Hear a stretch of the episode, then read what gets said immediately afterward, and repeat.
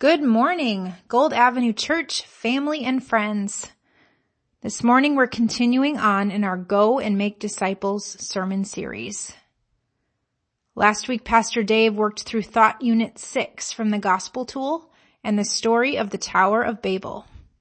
He shared with us about the impact that sin has had on the relationship between God and humanity. We learned about what it looks like to live as spiritual orphans who are persistently searching to establish our value and identity and how our value and identity are found in God and through Jesus. If you have not yet listened to this sermon from last week, I strongly invite and encourage you to go back and to listen to that sermon before you move on to this one, because this week's sermon will very much build off of last week's. This week we're going to dig a little bit deeper into the effects of sin on relationships. And we're looking at thought unit seven from the gospel tool and a story about Joseph from Genesis 37. And before we get to that, let's open with prayer. Heavenly Father, we thank you for your word. Lord, we thank you that your word is true that it reflects you, Lord, and that you never change. God, you've always been a good father. And so Lord, would you draw near to each one of us as a good father this morning? Lord, I pray that you would anoint your words this morning. Would you anoint the preaching of your words? And Lord, I pray that you would anoint our ears to hear and our spirits to be obedient to your invitation and your call for us this morning. We love you, Lord. In Jesus' name, amen. Thought Unit 7 from the Gospel Tool. Effects of Lost Relationship. Having welcomed evil through our rebellion, we now live under its dominion and with its bitter consequences. Often our work is toilsome and futile.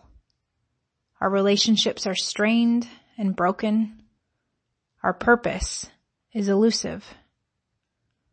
We experience brokenness in our relationships with God, others, ourselves, and the rest of creation. And then from Genesis 37.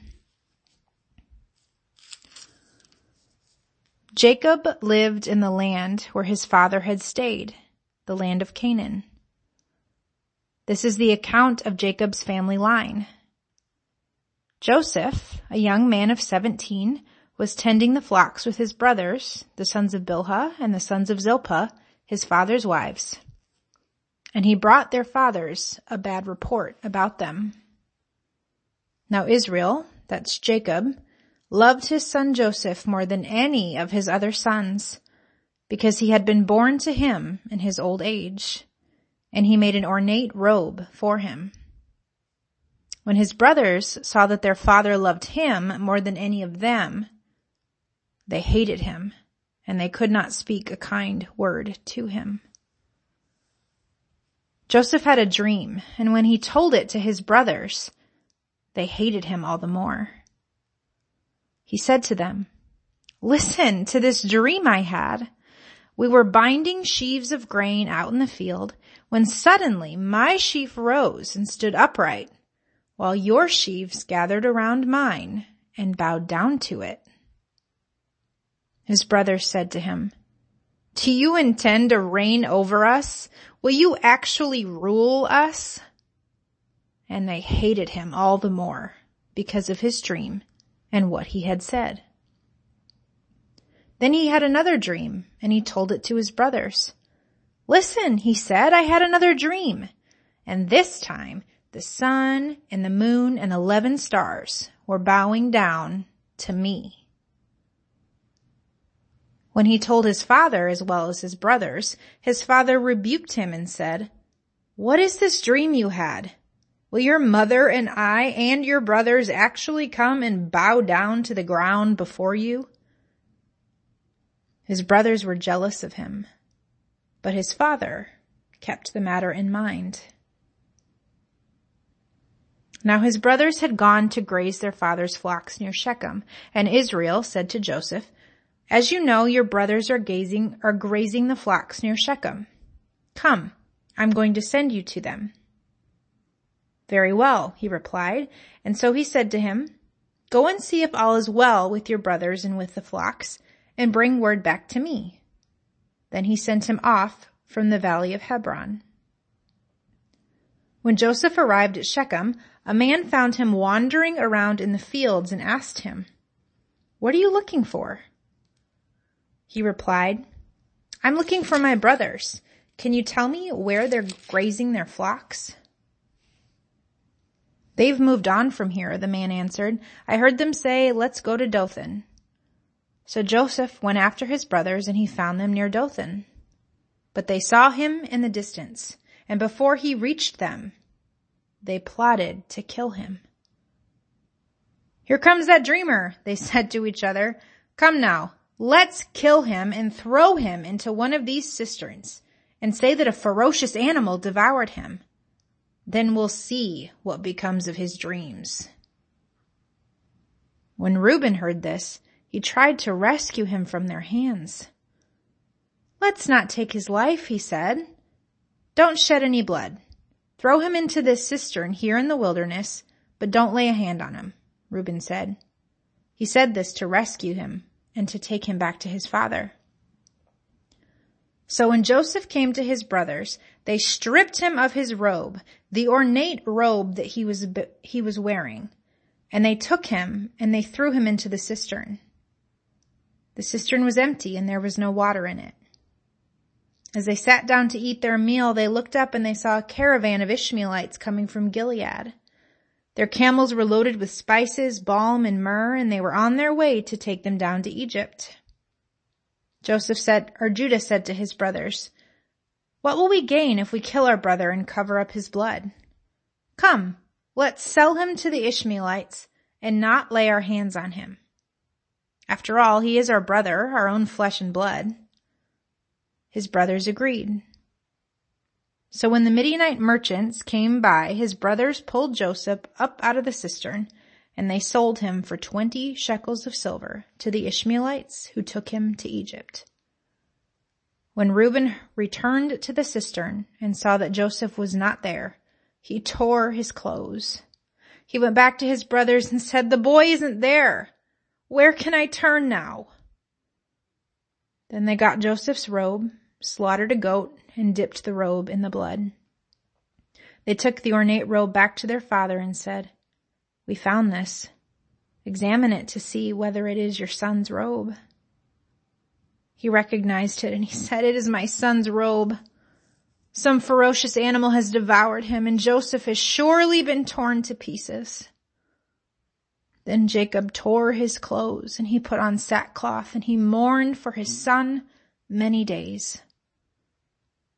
All his sons and daughters came to comfort him, but he refused to be comforted. No, he said, I will continue to mourn until I join my son in the grave. So his father wept for him. Meanwhile, the Midianites sold Joseph in Egypt to Potiphar, one of Pharaoh's officials the captain of the guard.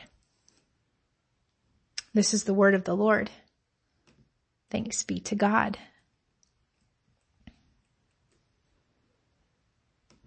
It's amazing, really, what gets passed down through the generations, whether by nature or by nurture. My grandpa Pete was quick to laugh and he had a passion for music. I can still hear his tenor voice when my mother plays hymns on the piano. And even my adopted younger brother has grown to love and find comfort in music as our grandpa had. My grandma Gert had distinctive taste and a love for all things beautiful and neat. She also had a specific pattern of wrinkles on her forehead that she passed down to my mother and I regret to share that I am starting to recognize a familiar pattern on my own forehead. Grandpa Henry was hard-headed and hardworking. He was determined and stubborn. My dad can be like that. But my husband tells me that I can too. My grandma Marie was tall, shrewd, and sharp. She was the theologian, the gardener, and the prayer warrior. I hear her wisdom when my father speaks, and I see her strong, spindly, wrinkled fingers in my own hands when they're dirty from hard work. Though no one ever makes these decisions or even notices some of them, so much of who we are gets passed down from one generation to the next. The apples that fall close to the family tree come in much variety though. Some are beautiful and some are sweet, but others are bruised, sour, and bitter. This rings true in our biological or even adopted families, but it has also always been true in the family of God. Joseph was the son of Jacob and his beloved wife Rachel. Jacob, who was also called Israel, which is why the nation is called Israel, was the son of Isaac, who was the son of the famous Abraham. Now Abraham was the man with whom God had made a covenant. Abraham and his children were to be God's set apart holy people on earth. They were to be his family who would re- represent him to the world. This holy calling was supposed to be carried down through the generations of Abraham. Now we don't know if Joseph had his mother Rachel's eyes, or if he shared his father Jacob's quick sense of humor. But we do know that many distinct characteristics passed down through the generations of God's covenant people. Long ago, Abraham had taken for himself a concubine named Hagar.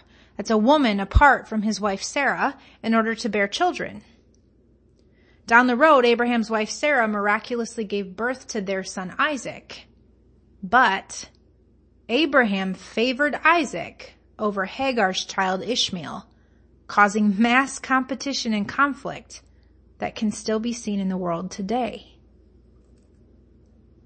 Like his grandfather Abraham before him, two generations later, Jacob was a man with more than one wife, one of whom he loved. And like Abraham, Jacob favored one son. Jacob favored Joseph, the son of his beloved wife Rachel, over the rest of his children, leaving a wake of pain and rejection behind him. As a young man, Jacob had wrestled with his own brother Esau.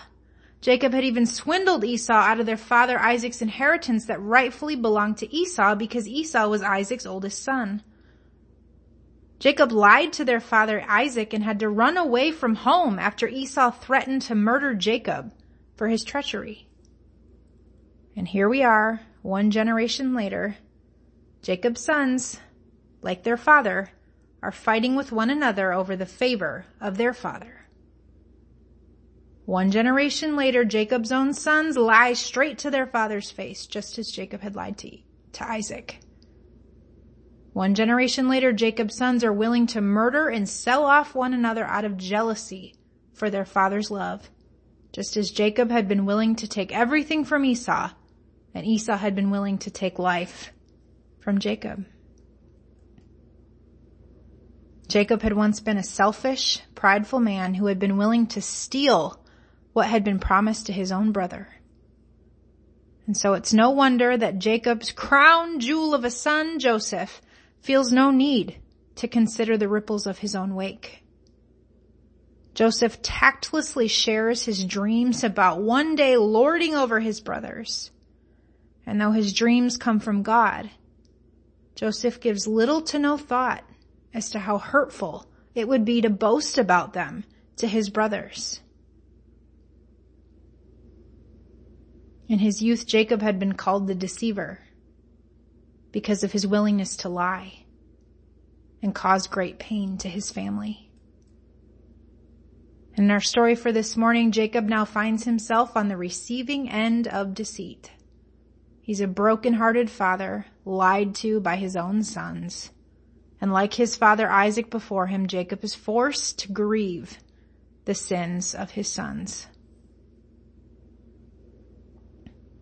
The inescapable fallout of sin has been passed down with its bitter consequences throughout God's covenant family.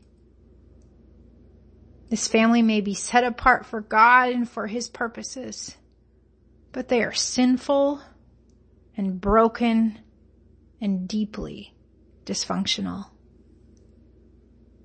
Though they bear the mark of God's holy covenant, their lives paint a painful picture of the stains of sin.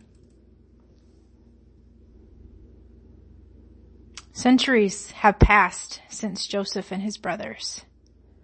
And that covenant that had once been reserved only for the children of Israel has been passed through Jesus to all who believe in his name.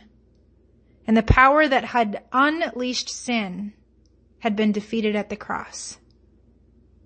And yet, with each passing generation come those same stains that can be seen in our own lives, relationships, and even in the church. Divorce rates within the church are nearly as high as they are within secular society. A recent statistical study reported that most pastors were current or past users of pornography and that most Christians did not feel guilt about their porn use or about premarital sex. Well-respected Christian leaders have again been exposed for participating in patterns of deception and sexual immorality even in this past week. Conflict within church communities had, has reached a nearly unprecedented high in the wake of COVID-19 related decisions. Conflict within denominations is rising within conversations related to biblical views of human sexuality. There's a growing trend of church members who are less and less willing to do conflict, to receive correction, or to submit to authority. Psychologists report striking rises in feelings of loneliness, isolation, and depression among nearly every single age and demographic. God's covenant people are still not immune to broken marriages, to harmful parenting, disputes among siblings, patterns of comparison and competition and rejection, bitterness, pride, unforgiveness, adultery, and deception. Though we, the church, are God's covenant people, somehow our relationships still bear the marks of sin that have been passed down for generations. Whether we have earthly parents or not, many of our relationships still bear the stain of orphanhood. Last week, Pastor Dave began to unpack for us this concept of having an orphan spirit. He explained that since Adam and Eve were separated from God their Father because of their sin, all of humanity afterwards is somehow somewhere bent towards operating as an orphan. Orphanhood is separation between God the Father and his beloved children. It is the ultimate consequence of sin. Spiritual orphans long for significance. They do what it takes to achieve significance and value. Spiritual orphans are driven by their own feelings of rejection and a desire to succeed rather than by the loving spirit of God. We learned last week about how this orphan insecurity can separate us from loving union with God and how it can even drive us away from God's given purposes for which we were created. Spiritual orphans struggle to be in relationship with a loving father. But spiritual orphans also struggle to be in healthy relationships with others, with parents, siblings, friends, spouses, children, leaders, and followers. When spiritual orphans do not feel accepted or valuable, we struggle to be vulnerable within relationships. We might even lie in order to hide our own flaws and limitations. As spiritual orphans, sometimes it can be hard to see others succeed. We might even perceive the strengths and successes of others as an invitation to compete. And then we might secretly take satisfaction in the weakness of others because it somehow makes us feel more valuable ourselves. When we as spiritual orphans just feel like we don't belong or like we have been or most certainly will be rejected, we tend to withdraw physically or emotionally from others. Rather than face further rejection, some of us take on an attitude of prideful independence and even rebellion that says, I don't need anyone else. As spiritual orphans, it's easier to perform, to be what we think others want us to be rather than to be our real and raw selves, and our relationships end up fake and forced. Spiritual orphans struggle to trust others and to receive correction or submit to any kind of authority. And in an effort to undo our own insecurities, we can be so quick to assume and to judge the weaknesses of our peers and even our leaders. Out of fear, spiritual orphans avoid conflict. We let bitter roots grow tall and assumptions cause relationships to separate without a single word, leaving a sea of unspoken pain and anger in the middle. Sin stains our relationships. These are hard things to hear and they're hard things to consider.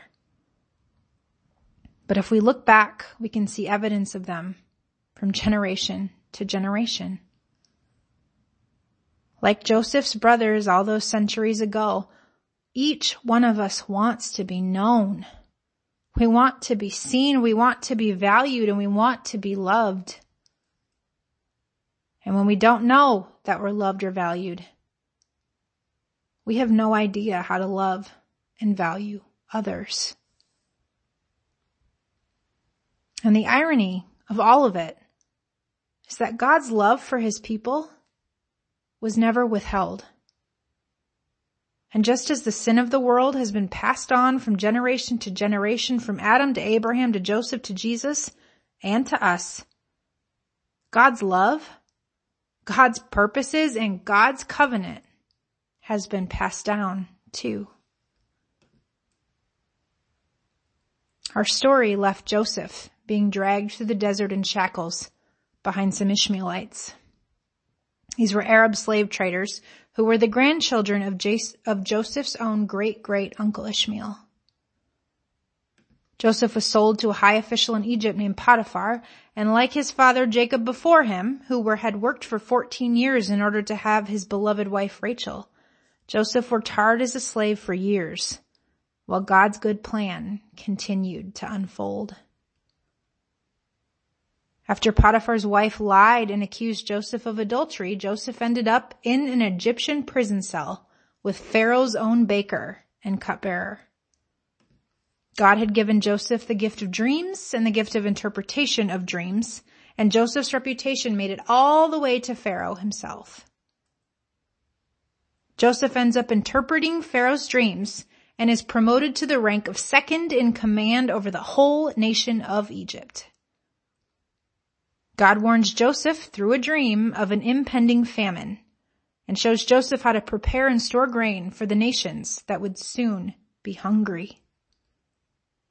And in a climactic sweep of divine justice and prophetic fulfillment that only God could orchestrate, Joseph's own brothers, who had sold him into slavery and faked his death, find themselves bowing down on their knees at Joseph's feet, just like those sheaves of wheat from Joseph's dream. Joseph's family is starving, and God has given Joseph exactly what they need. God's people survived because of what he did in and through Joseph and in and through the sins of his people. If Joseph's brothers had not sold him into slavery, God's family may have died in that famine. God's purposes can't be undone, and God never forgets the covenant that he made with his people, regardless of their sins. The sons of Jacob went on to grow into the great nation of Israel, the nation that Moses would deliver, the nation that would produce David and the line of kings that would one day bear Jesus himself. This is one great big messed up family. And yet it brought forth Joseph. And it brought about God's great plan for the ages. And I want us to notice some really important things about Joseph. Now Joseph wasn't perfect, but Joseph was not an orphan. Joseph was a son who knew his father's love. Joseph had worn that colored coat as a mantle of his father's love, his father's authority, and the promise of his father's inheritance. And because of it, Joseph was later able and willing to forgive his brothers. Joseph embraced them. He wept over them and he loved them as if they'd never sold him into slavery. Joseph held his position of high authority with humility and grace. Joseph lived among people who did not know God, and yet Joseph stayed faithful to his God and in harmony with those people. Joseph looked out for the needs of others and he prioritized them above his own. Joseph gave his brothers and their starving families food and the best land in Egypt. He even appointed them to positions in Pharaoh's own service. Because Joseph knew how to be a loved son, he was able to be a loving brother. Joseph's life bore the wounds of so much sin. And yet, it somehow also carried the holy weight of God's divine plan for the world. God held up his end of the covenant. And Joseph held up his. As the theologian James Boice said, Joseph was loved and hated, favored and abused, tempted and trusted, exalted and abased. Yet at no point in the 110 year life of Joseph did he ever seem to get his eyes off God or cease to trust him. Adversity did not harden his character and prosperity did not ruin him. He was the same in private as in public and he was truly a great man. And best of all, Joseph was also a remarkably powerful picture of Jesus Christ. Joseph points to Jesus, the one who would be born from Joseph's own sinful and dysfunctional family. Jesus, who like Joseph was so loved by his father and who wore his father's mantle of authority and inheritance. Jesus, who would be rejected by those he loved the most and yet somehow would not cease to love them. Jesus, the perfect one who would desperately love his imperfect human parents and siblings and friends. Jesus, the one who broke the power of the curse that separated God from his children on the cross. Jesus, the one who undid the power that had unleashed that orphan spirit. And the one who sent his Holy Spirit to dwell in us and to drive out any sense of fear, rejection, abandonment, or orphanhood. As Paul wrote in Romans 8:15, the spirit that we received does not make us slaves so that we live in fear again. Rather, the spirit that we received brought about our adoption to sonship and daughtership. And by Jesus we cry, Abba, Father. Jesus not only models for us what it is to be a son, but he also made a way for us to once again be sons of our Father. He made a way for us to live as those beloved children, gracious and kind brothers and sisters, loving spouses and faithful parents. Jesus made a way for us to be the covenant family that reflects our Father to the world as he'd intended from the beginning. That apple of sin that Adam and Eve bit has continued to fall from the tree. But so too has the fruit and the promise of God's covenant faithfulness in Jesus. And in him, the effects of sin are slowly being erased and in through God's people as we press into loving union with him and with one another. Amen.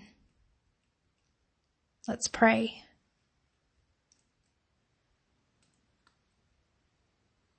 Heavenly Father, this morning we lament that the effects of sin are obvious and vast and painful. And yet we praise you for being the one who came to make all things new. God, we praise you as the Father who has never ceased to love his people regardless of their sin. And we praise you as the one who has wasted nothing. God, I pray that in the days and the weeks ahead that you would gently show us the effects of sin within our own relationships with you and with one another. God, would you show us how to be your children? Would you root and establish us deeply in the love that you have for us? And would you show us how to love one another as you have first loved us? Lord, would you show us, your people, how to reflect the reality that you're making all things new. Help us to reflect you to the world in and through our relationships. In Jesus name, amen.